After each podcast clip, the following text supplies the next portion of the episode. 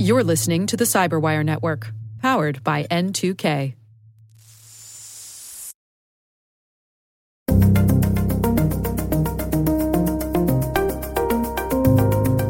It's the same ransomware that strikes a large country, and it's the same ransomware that is going to come at a small business as well.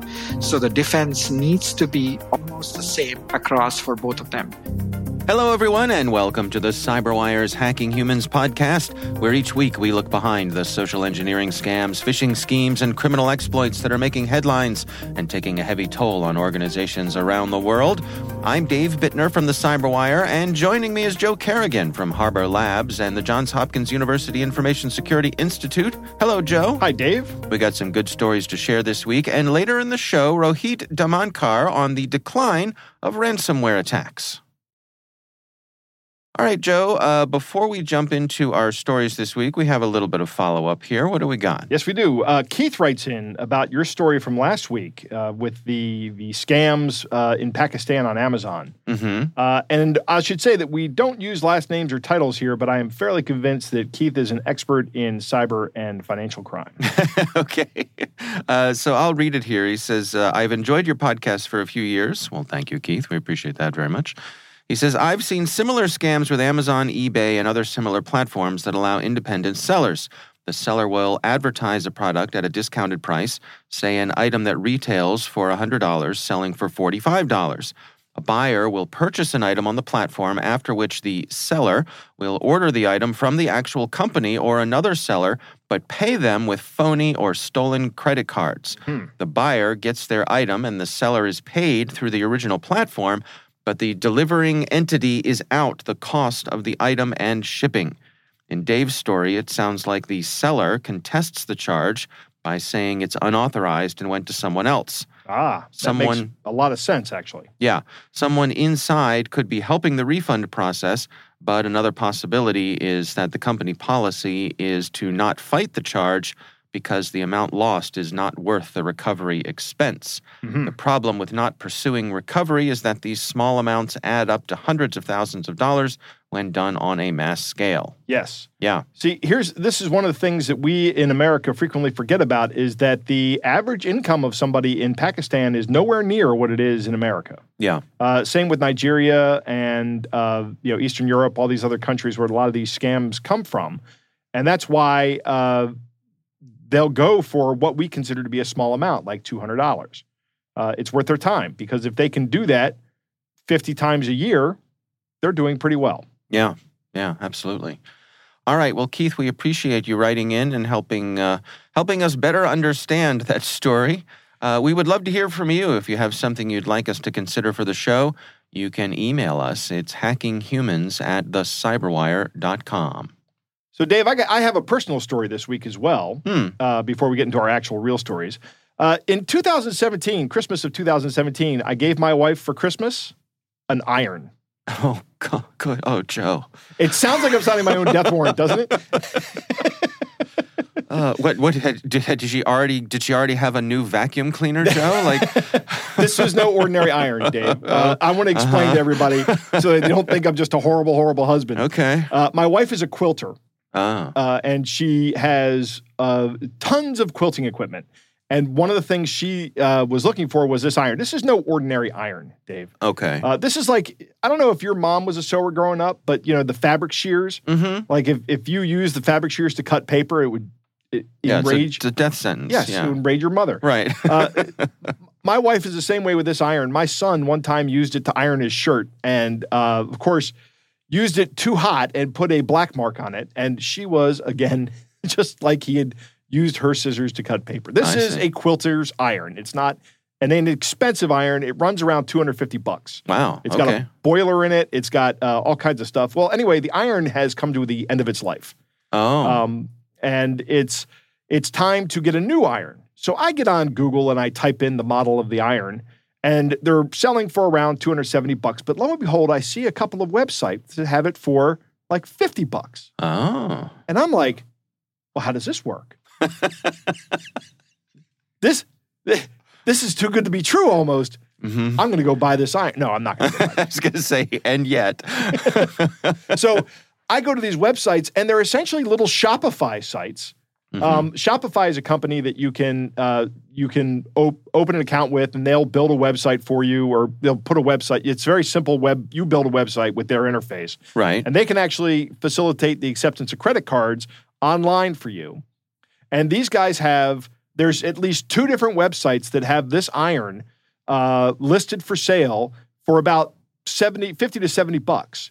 Wow. And when I look at them, their addresses, like one of the addresses is in West Virginia, and I look at the phone number, and the phone number does not begin with 304, which I know is the West Virginia area code, and the only area code in West Virginia, at least to my knowledge. Uh-huh. And it's got a Pennsylvania area code. Huh. So I'm like, well, that's kind of close to West Virginia. So I call the number. Oh. And I just get a message that says, the Google Voice customer you've reached is not available. Ah. So I am sure these are scam sites. Mm-hmm. And if you click on the actual... I guess titular link, you know, the main page link. Yeah. It just shows you a bunch of T-shirts. Huh. The thing is, both these sites showed the same T-shirts, despite having different prices for the iron and different. Different domain names and different phone numbers and contact information. Huh. Same set of T-shirts. Interesting. It's interesting that they are targeting what I would perceive to be a kind of a specialized device. Yeah. Right. Yeah, they just they look online. I don't know why they're going after people who would be looking to buy these things. Mm-hmm. I don't imagine the market for these irons is very very big. They're out there. There are other actually more expensive irons as well. But we'll probably replace it with another one of these irons that I get probably from Amazon or maybe from a quilter supply shop or something. It's an interesting question though. Just from the I'm trying to sort of puzzle through the psychological part of it. If you're talking about a piece of specialty equipment, right, is there anything about that would put someone at ease versus, you know, I don't know, a pallet full of paper towels or something, you know, because, in other words, because it's a specialty piece of equipment, right, is there more inherent trust because... Well, these people know what I'm talking about, and they're the people who trade in these sorts of things. They're only insiders, so you see where I'm getting with this? Yeah, I think yeah, that maybe somebody says, "Oh, look, here's a new inbox old stock item that these guys have gotten from some liquidator, and these guys know the value of it, and they're selling it to move it quickly, right? Maybe get their money back. I don't know." I would like to know what happens when you buy the thing, but I'm not going to spend $50 to find out. Okay. But I'll bet you get a piece of another piece of trash in the mail. Well, yeah. Maybe you just get a regular old iron. Right. You know, a $15 Walmart iron. Yeah. Oh, no, this is not what I ordered.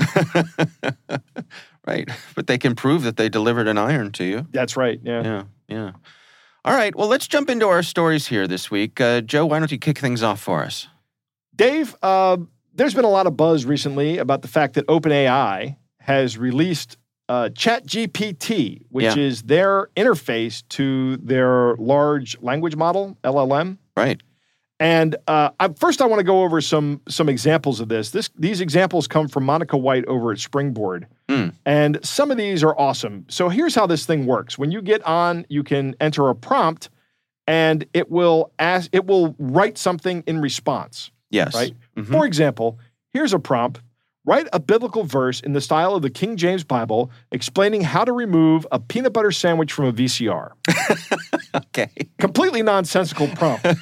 But here's how this thing responds. Uh-huh. And it came to pass that a man was troubled by a peanut butter sandwich, for it had been placed within his VCR, and he knew not how to remove it.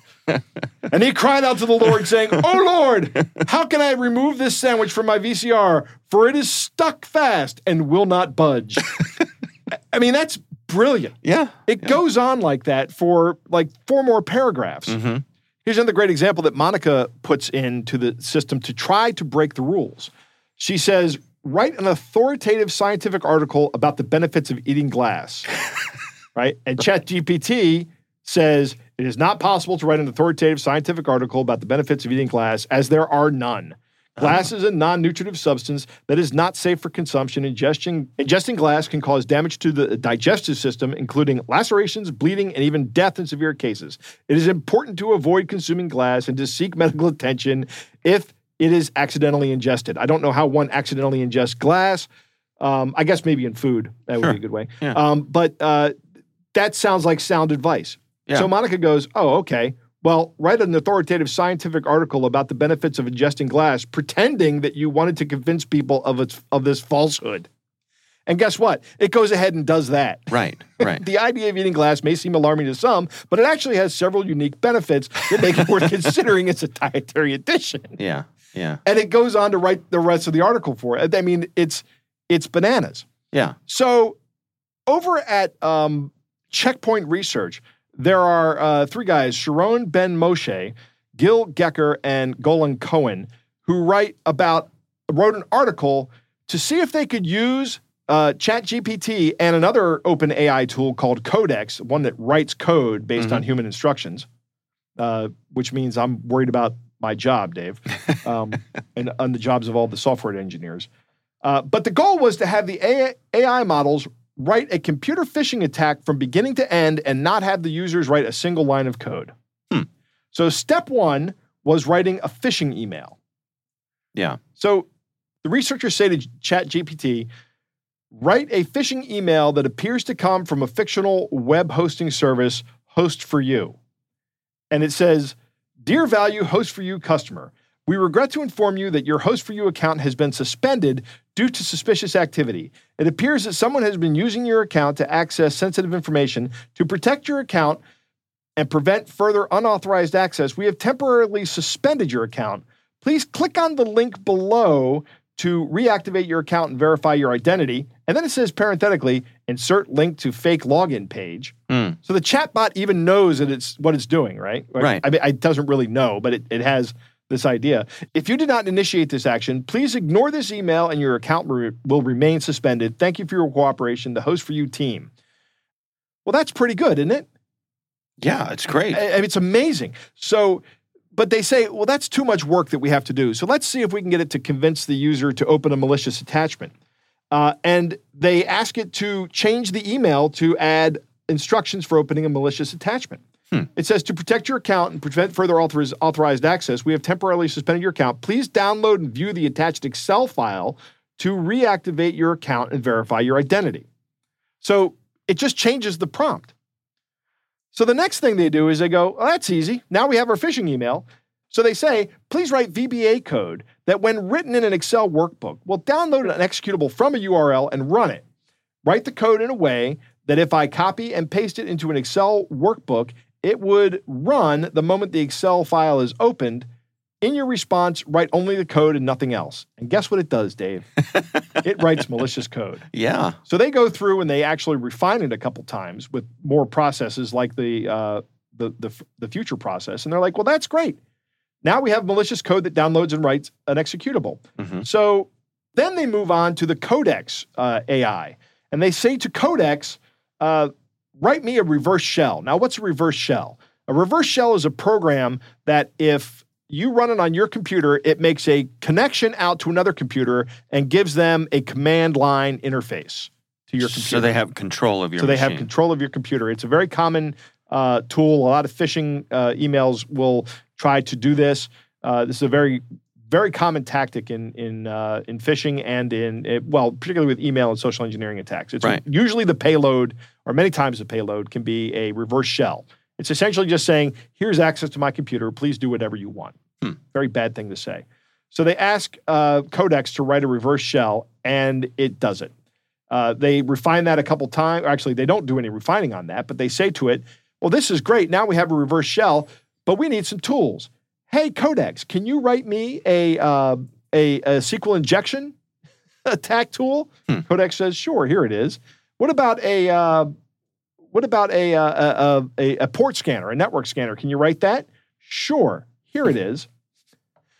And they do all of this, and they say, well, okay, now you've gotten this in Python, but I want this as an executable because maybe the Windows machine I'm going to attack doesn't have Python installed. If you run Linux, you probably have Python installed. But if you run Windows, you probably don't have Python installed. You might not have Python installed unless you're a developer. Yeah.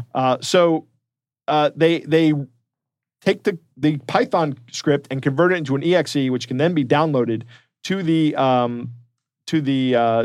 target computer.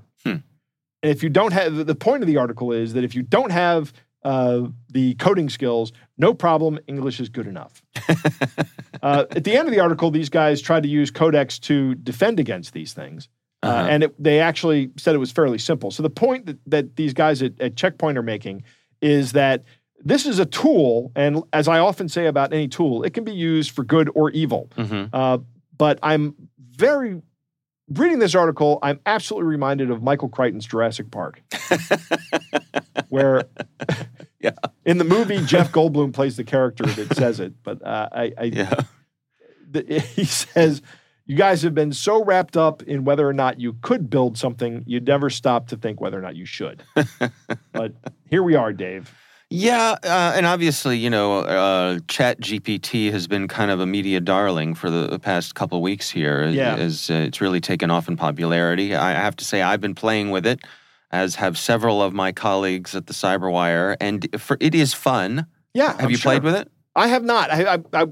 I went there this morning to try to play with it, and it said, we're too busy. And it started typing out a script about a comedian talking about how he had to wait to talk to a robot. Yeah. It's a lot of fun. And so a couple thoughts. First of all, I think a concern is that we often talk about how poor English is a tell for some of these scams. Correct. Well, you can run anything through ChatGPT and say, rephrase this in perfect English, and it'll do it. Right. So really easy to fix that, and so that could go away as one of our tells. Yeah, absolutely. In fact, here's a Joe Stradamus prediction. Yeah. That is going to go away. Yeah. That is going to go away.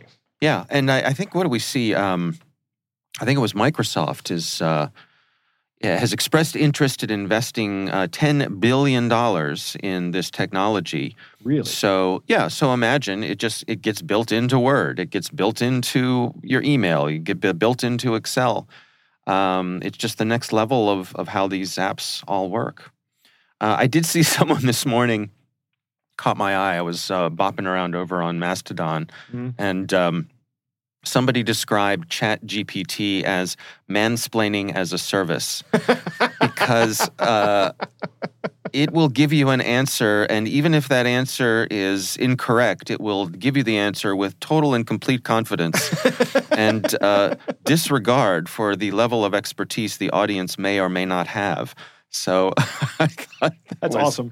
Yeah, and I think that's right on. We've seen stories of people going to their local library with a list of books from authors and saying, hey, I want to check out these books by these authors. And the librarians are like, that book doesn't exist. And ChatGPT invented the book. Oh, really? Yeah. Huh. Yeah. That's fascinating. Yeah. And I've caught it making some pretty basic errors also, just factual errors. But again, it gives you the error with total confidence and confidence. Even a bit of swagger. So it's like me when I'm talking. Pretty much, yeah. And making up things. Pretty much. I ever tell you my Rubin story? Go. I have a feeling you're going to. But I'll tell you now because it's a good story. Yeah. We were talking about the Reuben sandwich and how we're all big fans in my family of the Reuben sandwich. Sure. And they said, who invented the Reuben? And I just started making up a story in the car as we're driving around. Ah. And when I got home and looked up the origination of the Reuben sandwich, I got it 98% correct. Oh, great. I got it down to the area of New York City where it was invented. Uh-huh. The guy's name was Reuben. I got the last name wrong, but I got the year right. I nailed it. And I was just making it up off the top of my head. Wow, because what you need is reinforcement for that, right. Joe. You need positive reinforcement for that. Yeah. We used to refer. I had my father-in-law before he passed was kind of notorious for this, and my wife and I called it male answer syndrome, right. Which is that even if you don't know the answer to someone, you're compelled to make one up. Yes, frequently, especially if that person is younger than you. That's right. Because they look at you and they're like, "You're supposed to be guiding me." Mm-hmm. Yeah, well, you don't want to let them down. No, I don't want to let anybody down, so I'll make something up. Why let the truth get in the way of a good story? No, I made it clear that I was just making it up about the Reuben sandwich. Uh-huh. My daughter was like, is that true? I'm like, I have no idea if that's true. I just made that entire thing up. And But we got home, because this is back before we all had smartphones. We got home, looked it up, and sure enough, I was remarkably correct. Mm-hmm. as your family in the car exchange knowing glances with each other that here goes dad. Right. Yeah, exactly. There he is again. He's doing it again. Right. Well, my story this week actually is also related to ChatGPT, but in a different way, coming from a different direction. This is actually a story from Mac Rumors, which is a popular Mac rumor site. And so there was an app. What do they discuss in this site? I'm not sure. So there was an app that showed up on Apple's App Store. And of course, Apple likes to beat their chest and crow loudly that they do a lot of curation on their App Store. And they police it pretty well. And not I think, yeah, overall, I think they do a pretty good job. But things slip through, and this appears to be the case here. So there was an app that claimed to be ChatGPT, galloped up the App Store charts, charging users $7.99 a week or $50 for a lifetime account. And evidently, all it was kind of a front end to the real ChatGPT, although it seems as though it had a fallback mode where it was using something else because a lot of the responses that it gave were nonsensical and, just clearly didn't seem to be coming from ChatGPT. Okay, so you signed up for a ChatGPT account. Yes. Is it free? It is. Okay, so it sounds to me like what these guys have done is just exploited the front end. Right. And wrote another front end and charged people for it. Exactly. Yeah. Exactly. The app is named ChatGPT AI with GPT-3. So we're optimizing for search. Right? That's right. And it gives the impression that it is the actual tool from the actual company, although they have no affiliation with the creators. And another thing that caught my eye in this article here is that this app has over 12,000 ratings. Some reviewers said, this is a fake app. This is just faking OpenAI endorsement and more bad stuff. Right. Eventually, Apple did take the app down. But, only after it had raked in, presumably hundreds of thousands of dollars. Yeah. Yeah, I mean, do they get... Maybe Apple can go through and say, no, we're getting all that money back. Yeah, they may. But I think it's been my experience that Apple is pretty quick and responsive if you ask for a refund on something. Right. I remember there was a time when... I had some subscription, like a magazine subscription that auto-renewed, as they do. Yes. And I didn't intend for it to, so I sent Apple a quick note, and they just right away refunded and stopped the subscription. So the good thing is when you're going through a store like the App Store, and I suspect it's the same way over on Google Play, that's a case where having that organization in the middle can be helpful because they can give you a refund quickly, right, where the provider they try to drag their feet or say, oh, you have to call to cancel. Right. This. No, it's from the consumer benefit, it's definitely good to have the have that app store in the middle. Yeah. It's, Amazon's very much the same way with a lot of their third-party sellers. Yeah, all right. That's a good point. So I think the lesson here is, first of all, any app that you're considering downloading, particularly I'd say something that has utilitarian capabilities, read the reviews. Right. And I think you pointed this out many times, Joe. Read the negative reviews. Right. Yeah. Read the 4-star reviews and the 3-star and then the 1-star reviews and look for that C-shaped distribution on the App Store. Whenever you see if it's got a bunch of 5-star reviews, very few 4, 3, and 2-star reviews, and then a bunch of 1-star reviews, that app is probably a scam. And those 5-star reviews have all been purchased. Because I've said this before, nobody pays for 4-star reviews. Right. Right? Read those. Those are what I go to first. Yeah, much more likely to be honest and not some bot or something. Yep. Yeah. So buyer beware. Yep. And again, ChatGPT, a lot of fun. It is free. They have to sign up, so they do get a little bit of your information. But I'm going to sign up, Dave, and see how it works. Oh, Joe, prepare to lose all productivity for the rest of the day because because... Maybe I'll do it on Monday because I got a lot of things I got to do this weekend. Trust me. It's a lot of fun. It's a bit unnerving in the things that it can do as well as it can. Really? So yeah, you can see this is the future here. This genie ain't going back in the bottle. Yeah, I'll tell you that. That is. It's a lot harder to get the cat back into the bag after it's out. There you go. All right. Well, those are our stories for this week. We will have links to those in the show notes. Joe, it is time to move on to our catch of the day.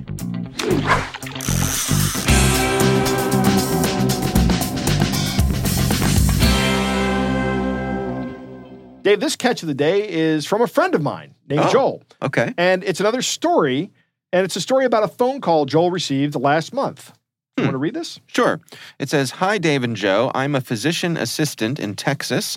On December 2nd, 2022, I received a call claiming to be from the DEA.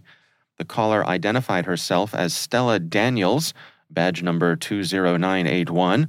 The call was regarding prescriptions that I had written on my Texas medical licenses.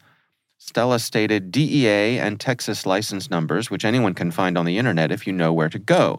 She told me that I had written an excessive amount of narcotic prescriptions, including Percocet, oxycodone, and Norco.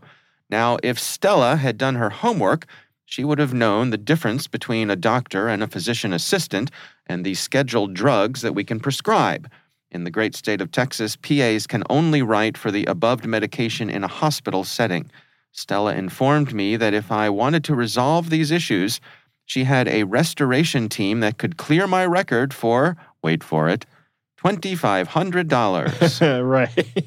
If not, they were going to have to pull not only my DEA licenses, but also my state licenses. At that time, I informed her I was a PA and I was going to call the DEA at the number on their website. She said I was making a grave decision. Of course, she said that. I called the DEA and they told me that this scam has been going on for a while. It's so frequent that they have a message pre-recorded when you call." Right. Mm. So everybody who writes prescriptions has a DEA number, I think. Oh, is that right? Yeah. It's on the prescription documentation. Uh-huh. And they track that. And I know that in Maryland, every time you write a prescription for a controlled substance, that goes into a controlled substance tracking database to not so much to watch what people are doing, but more to watch what doctors are prescribing. I see. It's a check and balance on the doctors, not on the patients. Mm. But that license is required for writing prescriptions, and as well as the education. Joel is a physician assistant, and he can write prescriptions. Yeah. But it's interesting that he can only write this particular schedule of narcotics. And schedule, that means... There's a law called the Controlled Substances Act, where there are different schedules for different narcotics, and a schedule is just a government document that says some of these, you shall never prescribe some of these, and some of these you prescribe under these circumstances. And I like some of these. For example, some of them the doctor can call in to the pharmacy, and other ones you need an actual written prescription to hand to the pharmacist. Some of that has changed recently because one of the medications I take is on one of these schedules, and that can be sent. That's fairly recent. Within the past 2 or 3 years, that prescription now gets sent electronically. Oh, really? But it's not a painkiller. It's not an opiate. It's not an addictive drug. Yeah. But it is. I'll tell you what it is. It's an amphetamine for my raging case of ADD. Gotcha. But it's made it a lot easier for me to get the medication filled. I don't have to run over to the doctor's office, then run over to the pharmacy. I can just go to the pharmacy. Yeah, that's nice. Yeah. All right. Well, something to keep an eye out for, of course, and we appreciate Joel writing in and sharing that with us. We would love to hear from you. If you have something you'd like us to consider for the catch of the day, you can email us. It's hackinghumans@thecyberwire.com.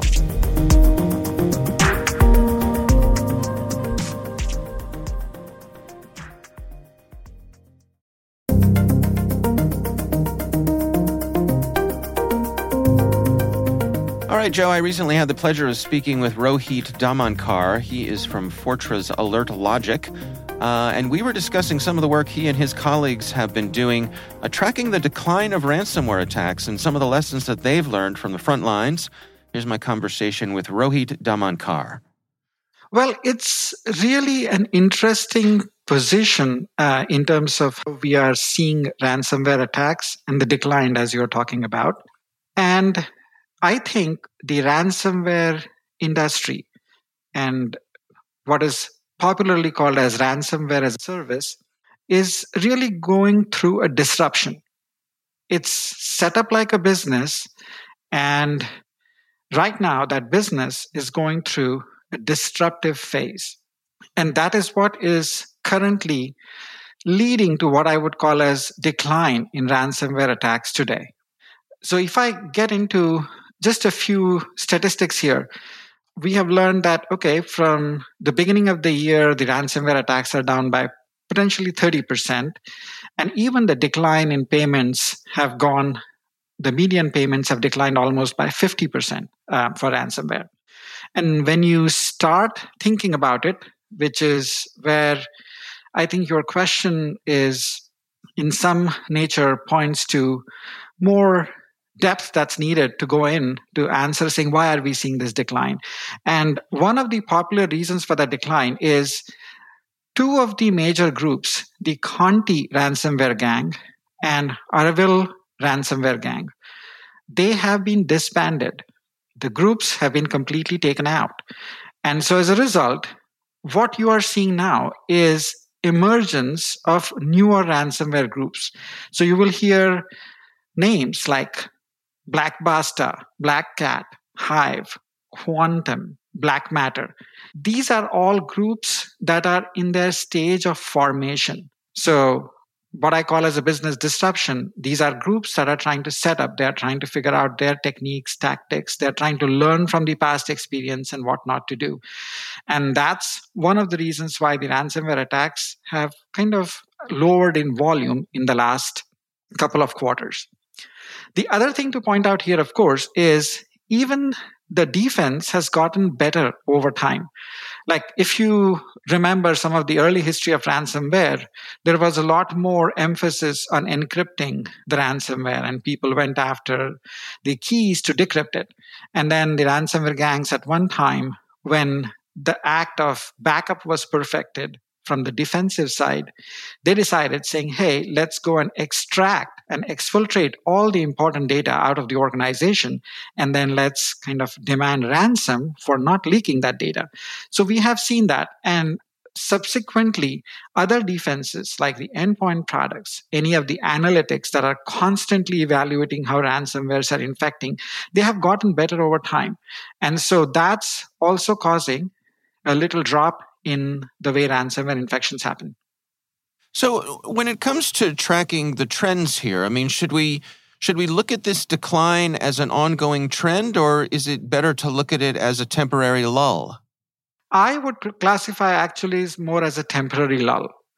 I am not going to say that, you know, the ransomware gangs have gone, let's kind of celebrate here and not worry about ransomware ever in the future. No, that's not the case. I would definitely call it as a lull. And so what are your recommendations there? I mean, given the things that you're seeing out in the wild, what should people be doing to best protect themselves?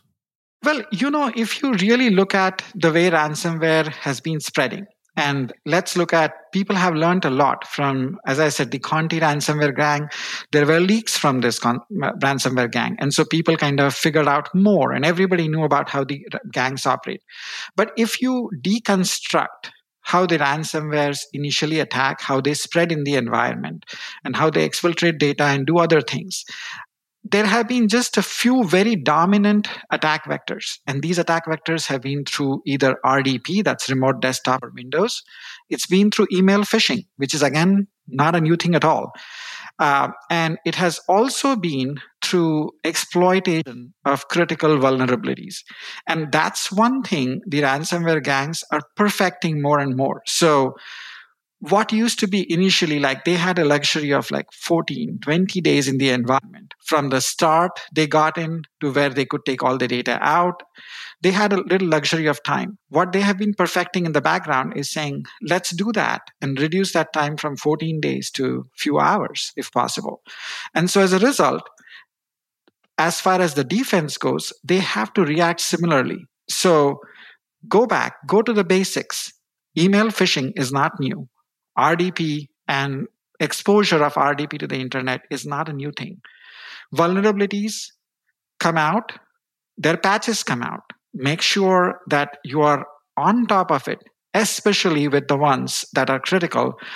And now you even have organizations like CISA, the government organization, that tells you saying, okay, these are all the exploited vulnerabilities. Go to that list and make sure that your organization is not vulnerable, and as fast as possible. So basically, there is a lull right now, but use this lull to really improve the security posture of an organization. Think about how do you want to defend this going further. The ways have not changed drastically. So as a result, there should be a corresponding defense that can be definitely bettered against all these attacks. You know, we've seen more ransomware organizations relying on exfiltration of data and the potential of publicly sharing that data to sort of shame organizations into paying the ransom. Indeed, some of them have gone so far as to not even bother with the encryption step. I'm curious what your insight is on that trend itself. Well, again, to me, that trend speaks of the volumes of work these gangs do to continuously beat your defense. Now, that trend came about because as soon as the act of making backups got better, people said, okay, even if you encrypt, I'm going to be able to use my backup efficiently to restore my systems. So I don't need to pay you. That's why the threat moved to saying, okay, you know what? You can have decryption keys easily. You can have your data back from your backups. Let's take the data out into the dark web and then threaten you saying, you know, if you don't pay us, we are going to kind of make this public, right? And you will see the same kind of, I would say, innovation on the ransomware side to constantly beat the defense mechanisms. And we are already seeing some of those innovations right now. Like one of the ways that has come about recently through a new ransomware is instead of encrypting, they are trying to just corrupt files. So it's not really an encryption process, but they're just kind of taking data from one file and randomly putting that data into other files. And this beats some of the defensive tools as well. This could potentially beat like an EDR or other tools that are looking at ways in which encryption is happening and detecting that. So it beats that defensive approach. And that thing, you will always see it. It's always a cat and a mouse game. So it constantly keeps evolving. As you come up with one way of stopping, there is an innovation that kind of beats that defense mechanism and you move to a new offense. We have to yet see what the effect of these kind of regulations will bring in terms of their effect on ransomware infections. The other thing that I think is also happening as far as these new gangs are concerned is, I guess it's like their business strategy, because some of the previous gangs were implicated because they tried high targets. So there was a geopolitical kind of pressure, and these gangs where their members were chased and they were effectively shut down. In some cases, they had these affiliates which they use for spreading ransomware, and they probably hadn't vetted out these affiliates in a more secure fashion on their side. And these were the people who led to the leaks. So I'm sure right now what these people are considering is saying, how do they go towards lower targets, in a sense, people that are not very high profile, and how do they vet out their affiliates better so that there are no leaks of their techniques and tricks that they're using? So I think that's also one of the reasons you'll be seeing this lull today.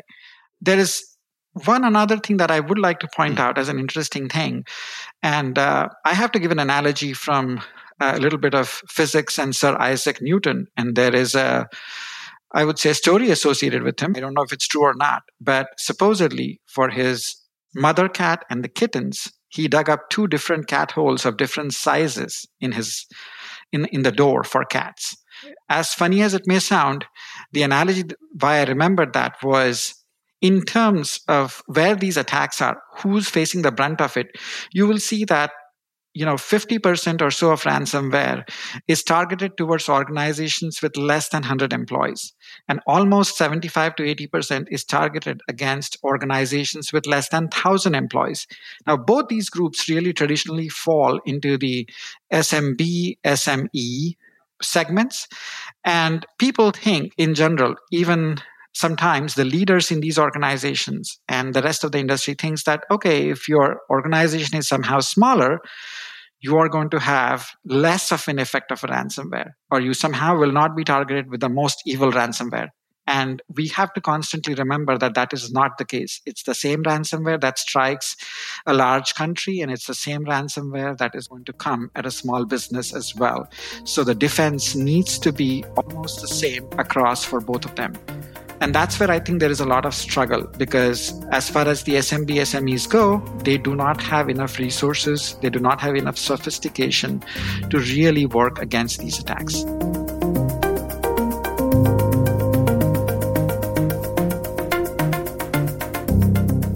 Joe, what do you think?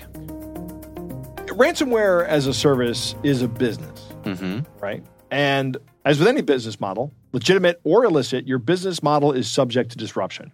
And I find it interesting that that Rohit is saying that ransomware attacks are down 30% and the median payments are down 50%. That is a huge change when you compound those two things. Right. And Rohit points to Conti and REvil being disbanded and these newer groups starting up, probably previous affiliates of these other two groups. That would be my wild speculation, but that makes sense to me. Also interesting, defense has gotten a lot better. Backups have gotten better over the years, and backups have been better implemented so that ransomware attack is not as devastating as it used to be for most of these companies. They go, well, okay, fine, we have the data backed up. And then, of course, there's the threat to release the group or release the data to from the group. And you pointed out that some of these actors aren't even encrypting the data. They're just stealing it and threatening to release it. Because why even bother trying to waste time encrypting and decrypting data for somebody? That's a customer service nightmare. Why don't you just steal the data? And then, I mean, I can delete data really easily if that's what my business model is. And they, but again, there's no promise that they're going to delete the data. Right. Really. And there's no way to verify it. You're trusting criminals.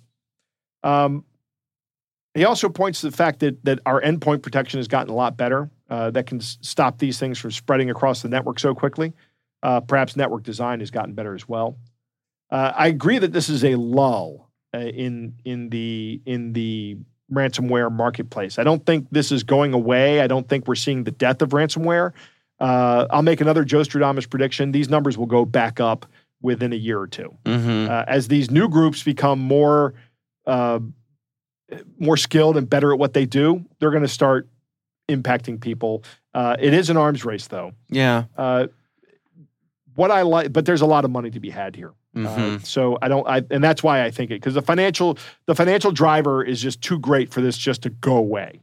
I always wonder about the niche of nuisance ransomware, which is how I describe it, which is ransomware that is so inexpensive that the best thing to do is to just pay it and get on with your life. You know, $10, $50, whatever. You know, just not a whole lot of money, but if you could do it in volume, you'd still make a lot of money. Yeah, well, that's how it got started, wasn't it? It is. But it was on individual people. Right. And I wonder if we'll, like, where's the sweet spot? And I, you know, sweet spot in quotes because we're talking about bad guys here, but where's the sweet spot between maximum ROI being a ransomware operator and minimum attention from law enforcement? That's a good question. Somebody's going to dial that in. Yeah, somebody is. It's going to be like an economics class, with the supply and demand curve. Right. You're going to find that little cross where everything is equilibrium. I think it's interesting that he points out that Rohit points out that there are very few. There's just a few main vectors for attack. RDP, phishing, and critical vulnerability exploitation are the three he mentions. I would bet that probably 90% or more of the phishing of the ransomware attacks start with one of these three ways. And RDP is pretty simple to fix. You just scan your network, you know, from the outside, see if there's any RDP on there. If there is, if you need it, you put multi-factor authentication on it. with hardware tokens to keep people out of it, if that's possible. My favorite thing to do is to really evaluate whether or not you need it. And if you don't need it, just turn it off. Yeah. Fixing critical vulnerabilities is a well-established process called patch management that we have. I think the big thing that's still kind of hard to do is the phishing attacks. Yeah. A well-crafted phishing attack is still very effective.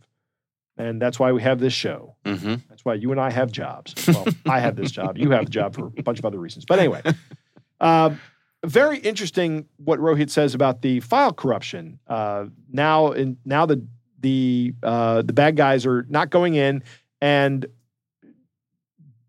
taking encrypting data. They're saying, we've corrupted your data. Mm-hmm. This is a prediction that actually Avi Rubin made about 3 or 4 years ago. He said that was going to be the next step in this. Yeah. So it's interesting to see that coming to prediction. Mm-hmm. But like I say, Dave, the easiest thing to do in this field is just think of something bad and say that's going to happen, because 90% of the time you're right. That's right. That's right. All right. Well, again, our appreciation to Rohit Damankar for joining us. We do appreciate him taking the time.